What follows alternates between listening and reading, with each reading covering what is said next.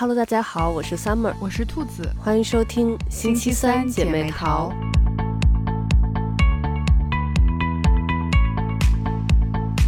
咱们之前的节目里聊过很多那种大热的剧，比如像《黑暗荣耀》呀，还有《狂飙》。然后今天这期节目呢，咱们来聊一聊那种流媒体上的小众网剧。好呀，好呀。对，因为最近我就是还看了挺多剧的，然后。有好几部我都觉得挺不错的，所以就是想跟大家分享一下我们平常的这个，呃，算什么电子榨菜吗？好，我等着被你安利。我其实，嗯，我要推荐的比较多的是就是 Apple TV 出的，嗯，因为我觉得就是苹果他们的这个流媒体平台出的这些剧。品质，说实话，我觉得就都挺有保证的，所以就是我现在一看是苹果出的，然后这个剧我就可能我都不看简介，就直接看下去那种的。那你准备先推荐哪一个？嗯，有一个就我觉得可能特别适合，嗯，咱们看的叫《Bad Sisters》坏姐妹。那个剧就是有一点类似于《致命女人》的那种风格啊，它就是对，它是那种有点嗯黑色幽默的那种。然后呢，呃，一开始就一开头你就知道，她是一家五个姐妹，然后你知道其中一个姐妹她的老公死了，然后呢，这部剧一共十集，然后她就在给你。一步一步的，呃，来看，就每个人他都有作案的嫌疑，然后之后那个最后再一步一步的这个剖析这个被害人，因为被害人他真的是一个特别大的一个渣男，嗯，怎么说呢？他他不是那种渣，他不是就是那出轨啊什么之类的那种渣，就这个人本身人就人品很有问题的那种，就他那个里头这个嗯，他的老婆。就感觉真的是就各种被他 PUA，然后所以他的那个另外那四个姐妹就想方设法的去 要去那个杀掉她的这个老公，而且他是那个就是发生的地点是设定在爱尔兰吧，然后那个这些人的口音就是就是那种比较就是呃偏英国呀爱尔兰那种的口音，然后还挺好听的。嗯，这个剧呢就是。他前面几集就来再给你讲那个那四个姐妹，嗯嗯，他们每个人的杀人动机是什么？然后但是你就可以看出，他们每个人就都因为这个男的被这个男的害的，就害的特别惨。就呃有一些有一些我就不剧透了，但有一个就特别大家特别好猜到一个，就是他大姐，他大姐呢跟这个女的的老公是刚好就是同一个公司的同事。然后他们就是在有一年圣诞呃聚会的时候，然后大家都说哦最近的什么好消息啊什么之类的。然后他大姐就说，最近公司就是呃出了一个职位，就是那个财务总监。然后他大姐说，我就打算来应聘这个职位。就嗯，他的他大姐就觉得这个这个职位就是已经被他已经收入囊中那种感觉了，因为可能上司可能也。流露出就是很想让他大姐来担任这个职位，嗯，然后结果过了圣诞节之后，这个男的他就去跟他的上司说，就就同一个上司，他们是就跟那个老板说，说我想要竞竞争这个职位，然后就各种跟他大姐就就是要去抢那个职位，就反正各种各样的事儿吧。就这个我觉得已经还算是他做的，就是这些各种。坏事里头最最轻的一件了，然后其他的就就反正就这个人特别的讨人厌。然后这个男的，我觉得就是这部剧看起来我印象最深的，他最渣的一件事儿就是。嗯，他们新养了一只小猫，就那个小猫就是特别小，还小奶猫的那个时候。然后这个男的呢，有一天正在他们家门口，然后他有一艘船嘛，停在他们家门口。然后他在那个拿水管去洗那个船的时候，然后那个小猫呢就在旁边想跟他玩。然后呢，他就拿那个水管，就是也是就是嗯滋一下那个小猫，就这个倒还好啊，就它不是那种虐猫的那种，它就只是跟那个小猫玩。嗯，然后呢。他就玩着玩着，然后他就拿水管，然后小猫就躲嘛，然后躲躲躲，那个小猫就跑到马路上了。然后这时候一辆车过来，就把那个小猫撞死了。啊，对，然后他老婆，他那天呢，刚好是因为他老婆就是家庭妇女那种，之前他女儿就有点嫌弃他老婆就是说感觉他妈妈什么都不做，别人的妈妈可能，呃，要不然就有工作，要不然就是嗯有各种兴趣啊什么之类的。然后她妈妈那天就是出去上了一个舞蹈课，嗯但她老公就是特别不想让她老婆出头露面的那种。然后什么上舞蹈课，她老公就就觉得，哎呀，你是不是就是感觉在那儿就是卖弄卖弄风骚啊什么之类的那种感觉。然后呢，他他老婆就上完舞蹈课回来，然后那个车停到那块儿，就其实不是他老婆把那个猫撞死的嘛，就那个猫已经是被之前就是路过的车撞死了，但他老婆刚好停在那块儿，然后这个男的就去跟他女儿说，那个那个猫被撞死了，然后他女儿就就特别讨厌他妈妈嘛，就觉得你为什么就要把这个猫给就虽然不是故意的，他女儿就就觉得你怎么能把这个猫给撞死呢？然后。当天晚上，他们两个就夫妻两个人在床上的时候，然后这个男的真的是 PUA 大师，他跟他老婆说说那个，因为他老婆就就说感觉好像就是可能，呃，在家里就我就感觉呃怎么说失去光彩了，就我要去多学习学习，就是一些可能兴趣啊什么之类的。嗯然后他就跟他老婆说说说这个家。就是咱们的城堡，你就是这个家里的女王。你看，你出去，这个家就出事儿了。他就就说那个小猫就死了嘛。你看你出去，那个这个家就出事儿了，所以这个家不能没有你。就他把他不想让他老婆出去，但他把这个话说的就，哎，你你就这个家不能没有你。你看没有你，我们就我们就都活不下去了，就就那种的。嗯我觉得真的是 PUA 大师。就是会让让对方心甘情愿的为了他，对，你知道，就是他老婆真的是为了他就就是丧失掉了自己所有的生活。他们嗯。就是因为他们这五姐妹是那个父母，呃，就在他们还年幼的时候就因为车祸去世了嘛，所以嗯。就等于大姐，呃，就等于又又当爹又当妈，把这嗯。几个妹妹抚养长大。然后他们家里有一个传统，就之前在爸妈还在世的时候，嗯。就是他们每年圣诞节会到那个他们附近的一个海滩去去游泳，然后这个男的他就不想让他老婆去游泳，嗯。就等于是这个是人家一个家庭传统嘛，然后他就就各种就是找借口找理由，然后把他老婆给拖住，不让他老婆去，然后他老婆反正就是为了这个老公，然后真的感觉就是丧失掉了自己，嗯，所以她的姐妹们就要把她老公给杀掉，然后哦把他救出来。那确实是跟就是致命女人的感觉有一点像，嗯，对。就是感觉看了会很解气的那种。对，我觉得，因为他就是，而且就是有点那种黑色幽默的那种嘛，嗯就中间还有那种挺逗的那种感觉，而且是就一开始，因为他这个呃剧情的发展是，就说这个保险公司呃来调查他们这个案子，然后这个保险公司。这个人呢，一开始就说说这家今年报了四次这个保险，就他就感觉有问题，说我要看一看，就是这个人到底是是不是就是自然是自然死亡还是被人谋杀的？因为因为主要是那家保险公司他也赔不出钱来了。嗯然后呢，因为那保险公司是私人的保险公司，然后他又说，如果是被谋杀的呢，他就不用赔钱了。所以就你一开始就知道，哦，这这家今年报了四次保险，因为很少有一家能一年报四次保险嘛。嗯然后你就看每一次，可能她们呃这几个姐妹刚开始想了一个方法去去杀掉那个男的，嗯然后哎失败了，然后就可能出现一个什么意外，然后就报了一个保险，然后下一次又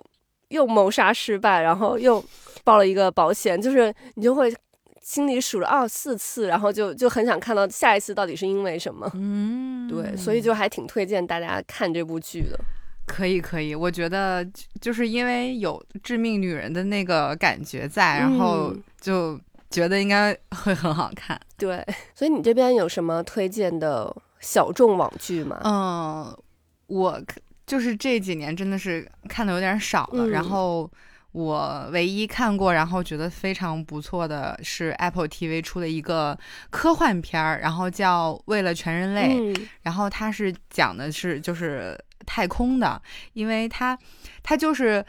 你会看起来感觉它有一点点像纪录片的样子，嗯但是它其实又是一个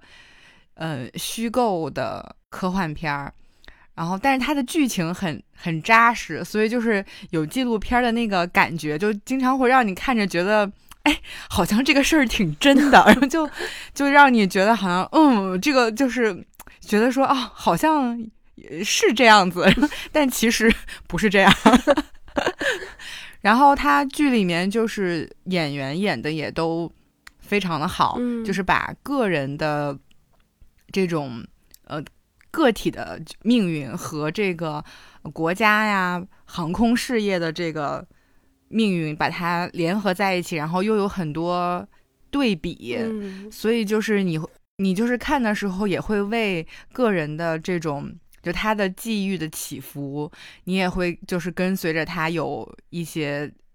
心潮澎湃，然后看的时候也会觉得说，哎呀，就是，嗯，为了这个航空航天事业，就是就是很多人其实是付出了他们。一辈子，嗯，就甚甚至是有的人是献出了他的生命，所以你还是会就是觉得这是一件很伟大的事情，就真的是就像他那个题目说的一样，是为了全人类，嗯。然后比较有意思的是，就是，呃，就是美剧也也是挺敢自嘲的，因为他第一季其实是从，嗯，当年的那个美苏，就是。在航航天事业上，美苏争霸这个事情，呃，开始讲的，所以它就是很有那种现实纪录片的影子，还是这样的一个切口。然后，但是它后面发展开，又是一个很虚幻的故事，就是，所以就是看的时候就觉得还挺有意思的。然后它一九年开始出第一季嘛，然后去年出了第三季，嗯，然后我看他现在就是也续订了。嗯，要拍第四季，所以就是还是可以一直追的。然后中间不是因为疫情，就它有很长时间没有更新。嗯，然后我们中间就呃又把前两季又看了一遍，就是看第二遍再看这个剧，就是你还是会觉得说很有意思，就就是不会觉得说那个就是很很枯燥。就有的剧情就是我看着啊，我想起来了，他这个。是怎么怎么怎么样，然后你再看的时候，你再去品味他们，就是因为这一遍你就可以更细致的看一些台词和那个人物情感的一个走向，嗯，然后就是可以更细的品他们。嗯，我当时就觉得说这部剧真的就是还挺经典的，就很值得，呃，反复看，因为就像比如说。有一些美剧，嗯，就之前咱们聊那个青春剧的时候，就就我觉得我应该不太可能会把那个《Gossip Girl》再翻出来看了，对。但是但是这个剧就是我觉得再回去看的时候，你还是会被那种情怀所打动，就是为了这个他们热爱的事业，嗯，为了国家，然后他们做出了很多。贡奉献，就是所以你看的时候还是会觉得，呃，就是也很有代入感，因为，因为就是咱们不是也现在发展这个航天事业发展的非常的好嘛，嗯，所以其实你看的时候还是会不自觉的会带入到现实生活当中，所以就是会有那种对事业的这种热爱感和对国家的那种感情，就还挺。看的让人挺心潮澎湃的，就是觉得说，哦，就是你有你一辈子有一个这样，你就是你愿意为他付出生命的这种事业，而你终身热爱，就我觉得这个事情是非常热血的。因为在现实生活中，其实我觉得就是挺难的，就是很多人会说，你把爱好变成了一个事业之后，其实你就很难再去体会和享受它。原本带给你的乐趣，嗯，所以我就觉得说他这个题目真的起得很好。就是虽然他其实是讲的是美苏在争霸，就是互相比、互相赶超，嗯，但是他我有一些时候他会表现出来，就是说，嗯，其实，嗯，虽然我们是这样这种竞争的关系，但其实他们所做出来的一些进步和发展。最终也是，嗯，为了，也是在为了全人类，就是就这个对价值观还挺，就是就是像咱们说，就是已经在上价值了。但确实，我我看的时候会会有这种感觉，就觉得他这个题目其其实取的取的挺好的，因为它中间也有美苏合作的地方，然后也有人为了就是促成这个合作，嗯、相当于也是付出了很惨痛的代价。嗯然后它因为里面就是也有政治，有有有政治游戏啊，然后也有这种，嗯、就是个人为了自己想怎么怎么样，然后也会有这种事情。但是你你结合到一起去看，就是又很有现实的代入感，但但它又很科幻，有很又有很多让你觉得哇，就是特别不可思议的事情。嗯，因为他们到第三季就在太空里建了一个酒店，嗯，然后就是可以带人上去住的那种。然后我想说，哦，这个事情真的就是已经在美剧当中实现了。然后，而且就是去了火星，就第三季都去火星了，嗯我就觉得说，嗯，就是真的还是非常敢想。而且也非常敢拍，就真的给他拍出来了，我就觉得这个事儿就特别特别的牛。嗯，对，听你这么说，我感觉这个剧还是挺有意思的，因为我就是对于这种，嗯、有一点真实事件改编，或者说有一点历史啊什么的在里头的，也还挺感兴趣的。嗯就是我我想起 Apple TV，就另外还有两部剧，一个是呃根据真实事件改编的一个这种嗯、呃悬疑剧，嗯，叫《黑鸟》（Blackbird）。哦，这我有呃看到，我就因为我还对、嗯我还挺喜欢看那个就是那种。呃，犯罪类的这种的嗯剧，然后它就是根据一个真实的事件改编的。然后，呃，那个人他杀了，好像是得有三十多个呃年轻的女生吧，就是那种连环杀手。嗯然后，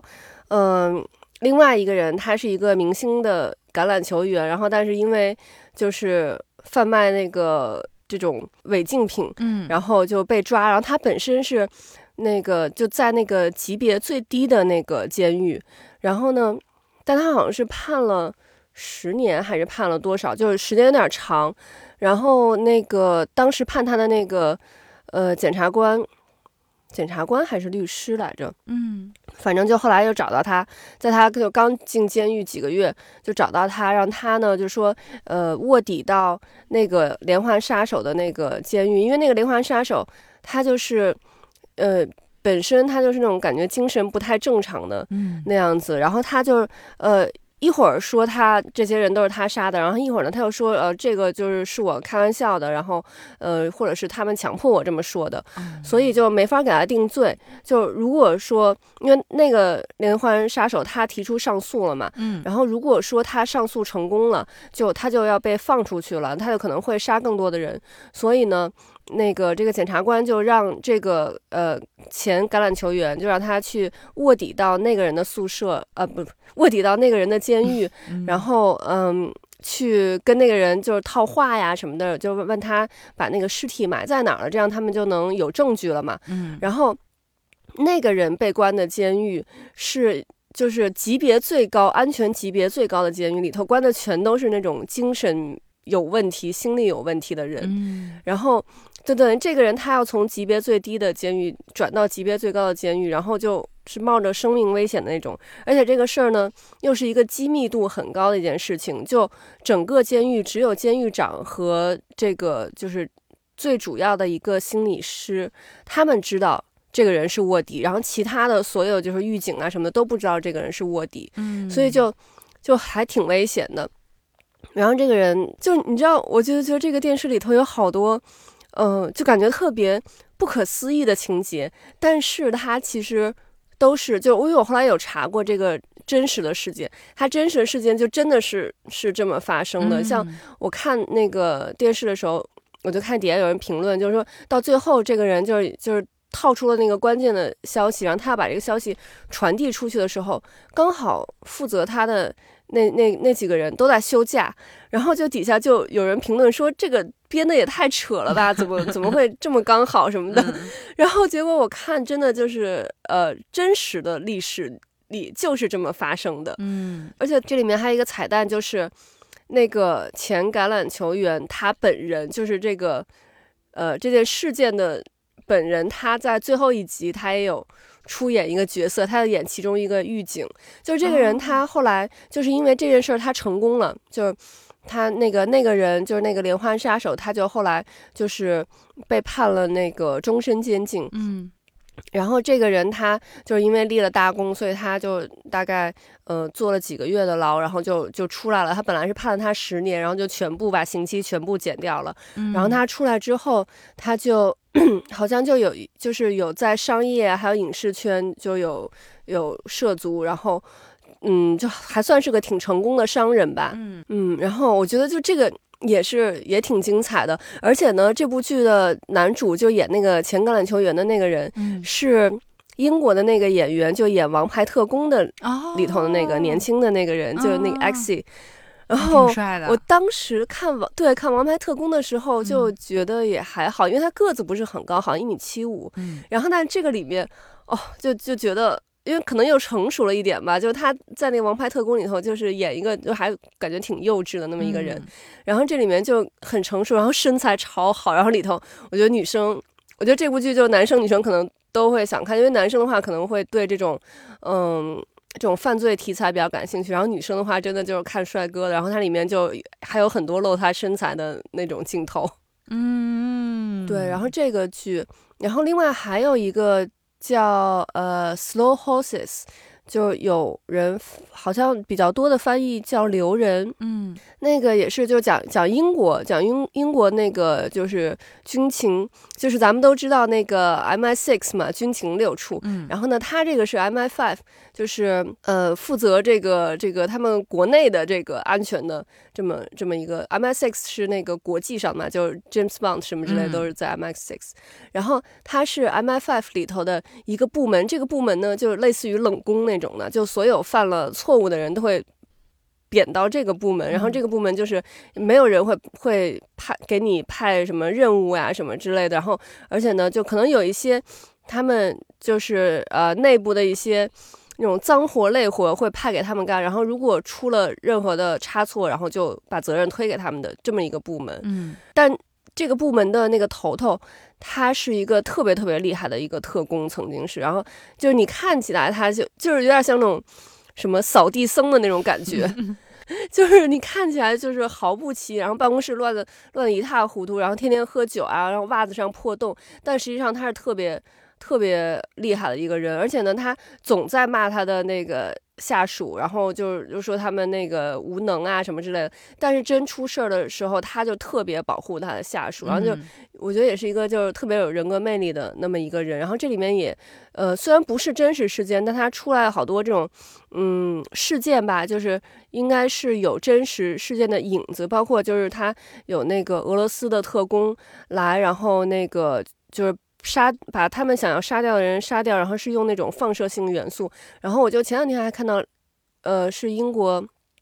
哪个墓地啊？就是里面埋的一个呃俄罗斯的一个人，就是他那个棺材就是以那种特制的棺材，就因为他就是因为被俄罗斯的特工用这种放射性的元素，然后呃让他注射到他体内，让他死掉了，所以他的棺材就是要特制的那种，不然的话那个放射性的元素会会流到土地里嘛。哦所以就这两部剧，我觉得算是应该可能男生会更感兴趣的这种网剧。嗯，我感觉就是 Apple TV 还出了挺多，嗯，带点悬疑，甚至有点惊悚嗯的这种剧，对，就还挺多的。对，因为我觉得嗯现在就是 Netflix，、它其实好多都是靠这个大数据来，就是知道大家可能喜欢哪些嗯。题材，然后把这些题材综合到一起，然后编出这么一个剧嘛。嗯。但是，嗯呃 Apple TV 或者是一些嗯、其他的频道，可能我觉得它会更注重这个剧本的质量，就可能 Netflix 会容易出那种爆款，然后嗯嗯、但是像其他的嗯、平台可能会有一些这种虽然小众，但是质量很高的这种片子。嗯对，就是确实，我觉得可能从名气上来说，大家可能知道奈飞会更多一些。嗯嗯，Apple TV 就是感觉好像，嗯，看的人会少，相对嗯少一点儿，对哦就没有那么那么的大众化。但是确实，就像你说，它这个剧的质量很高，就嗯就像我看那个《为了全人类》，我就觉得他这个制作成本应该非常的大。对，嗯，就感觉他们嗯非常敢投入，就是敢想敢拍呀。嗯而且他们都是原班人马，就演员，嗯，没有换。我觉得这个就也挺不容易的，因为有时候感觉就是在国内看的剧，可能到第二部就不是原班人马，就换人了。嗯对，所以他就是每一年他拍新的都还能保证原班人马都还在，嗯，所以我就觉得这个其实就已经锁定了他的这个质量就是很高的。嗯嗯，对对于对，就是观众看的时候也会就是感觉更好，因为他要突然换人了，你还要重新去适应他对这个角色的感觉，就其实会对观影大打折扣。嗯，对，因为我感觉就是，你像咱们买一个苹果的产品，不是有时候都会送你三个月的那个，就是比如说 Apple TV 或者什么 Apple Plus 的那个会员嘛？对，所以我就感觉那个 Apple TV 应该是 在亏钱的，嗯所以有时候就觉得，哎呀，还是为了看到更好的剧，要不然就再多买一个苹果的产品吧。嗯，有道理。我是因为说到奈飞，我就忽然想起来，当年，嗯、奈飞有一部特火的剧叫《纸牌屋》，哦，对，然后那会儿，对那会儿我还挺爱看《纸牌屋》的。嗯 然后呢，看了那个剧，就有两个连锁反应，一个是看完之后就特别想去吃肋排，然后还有一个就是看完了之后就特别想那个用那个划船机。不过我觉得就是洋人做的那个肋排确实是挺好吃的。我我看那个剧的时候，也因为我之前没有吃过就是洋人做的那种类型的肋排嘛，然后嗯呃，但是来这边之后，因为就是我我心目中我还是觉得就中餐是比西餐要好吃的多得多，但是肋排这个真的是他们做的很好吃。就如果我要去吃西餐的话，我可能大部分时间就会选肋排，因为我们这边也很多这种嗯肋排的这种店。然后所以看那个剧的时候，就总是看得很饿。嗯，就是因为他每次和，哎呀我忘了是，反正是那个黑人叫什么我都忘了，就他们每次见面，然后都要约在那个嗯肋排店吃饭。嗯，然后我每次看完就非非常想吃，就是然后五道口有一家那个呃，就是餐厅，它等于是白天是餐厅，然后晚上是一个酒吧，嗯然后他们家就有那个猪肋排，我就记得那个时候看完，然后特别想吃，然后就约着同学。然后就去五道口那儿吃那个猪肋排，对，呃，不过我想起那个就是 Apple TV，我还有一个特别特别喜欢的剧，但是因为那个这一季我还没开始看，所以所以那个就最近看的比较多的是我刚才说的那那几部。但我刚才突然想起来，它现在是第三季了，正在更新当中，叫 Ted Lasso，嗯，演的是一个，就我觉得 Apple TV 还挺多那种英剧，或者是呃，就就是这种类英剧吧，因为我还挺喜欢看英剧的。然后他那个演的就是一个美国的一个橄榄球教练，因为美国橄榄球不是叫 football 嘛，嗯。然后英国的足球它也叫 football 嘛，嗯，然后就是 英国有一个有一个俱乐部，然后足球俱乐部，然后那个俱乐部呢，就是这个老板和和他老婆离婚了，然后这个老婆呢，就是拿到了这个足球俱乐部的经营权，嗯。然后因为她老公就是就是各种出轨嫩模什么之类的嘛，然后他老婆想报复他前夫，嗯然后呢，就是他前夫就特别就是把这个俱乐部视视作自己的那个就是掌中宝那种的，然后。他为了报复他前夫，他就要把这个球队给搞砸。然后呢，他就从美国请了一个橄榄球教练，就根本都不懂足球的一个人。然后，然后来，这个也是一个喜剧。然后就就各种，然后结果发现这个人就后来把那个球队反而还越弄越好，就是就有逆袭的那种感觉。因为那他特别会鼓动人心，他虽然不懂足球，但是他就是很懂这种怎么去激励人心，然后从这个心理的做这种心理辅导啊什么之类的。嗯然后这部剧的男主是，嗯，之前就是周六夜宴现场的呃其中的一个一个演员，然后因为我也特别爱看那个周六夜现场嘛，嗯然后我我我觉得他们那里面的每一个演员，因为像周六夜现场是这种周更的节目，然后他们就是每一周然后都要等于排出那么多节目来，然后而且是要有内容的。那种，我觉得觉得那些人在那里面摸爬滚打那么多年，真的现在就是你看，嗯、喜剧界的这个怎么说中流砥柱，这些人基本都是从周六夜现场出来的，而且包括有好几个这种深夜秀的这个主持人，也嗯都是这个周六夜现场出来的。嗯，然后这个人，我之前其实看周六夜现场的时候，我不是很喜欢这个人，我就因为他是留着一个他的标志性就是留一个小胡子嘛，嗯然后我就总觉得哦，感觉有一点点猥琐的那种感觉。然后，但是看这个剧的，就是好像是也就前十分钟吧，我嗯我不太记得具体是，但反正第一集一开始没多久，就是他从嗯、呃美国往英国飞的那个飞机上，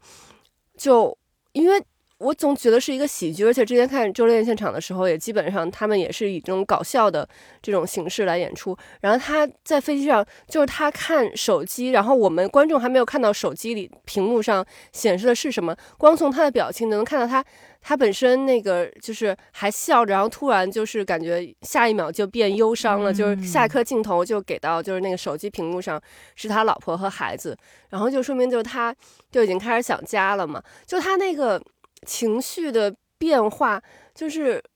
演绎的特别好，而且特别细腻。你再就往后看，发现就是他虽然是一个喜剧，但他的这个演技真的是非常非常的好。嗯，所以我觉得就是。嗯，厉害的演员就是他是能很快就把你带到他的这个角色里，就是让你也一秒入戏。对，而且哦，我才想起他一个 一个名场面，就是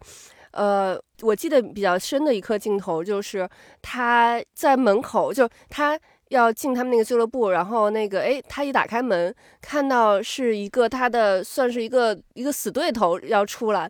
然后他就，但是他又很想要讨好那个人，因为他是一个他的性格就是那种。他想跟每个人做朋友那种，即使别人不理他，然后他也是那种特别乐观，然后就我要跟你做朋友，然后我要我要去试图那个去温暖你，去融化你的那种。嗯然后他一打开门看那个人出来，然后呢，他就在门口就就是那个等一下那个人嘛，就等那个人出来，就是几秒钟那么一个小动作，他都诠释的很好。就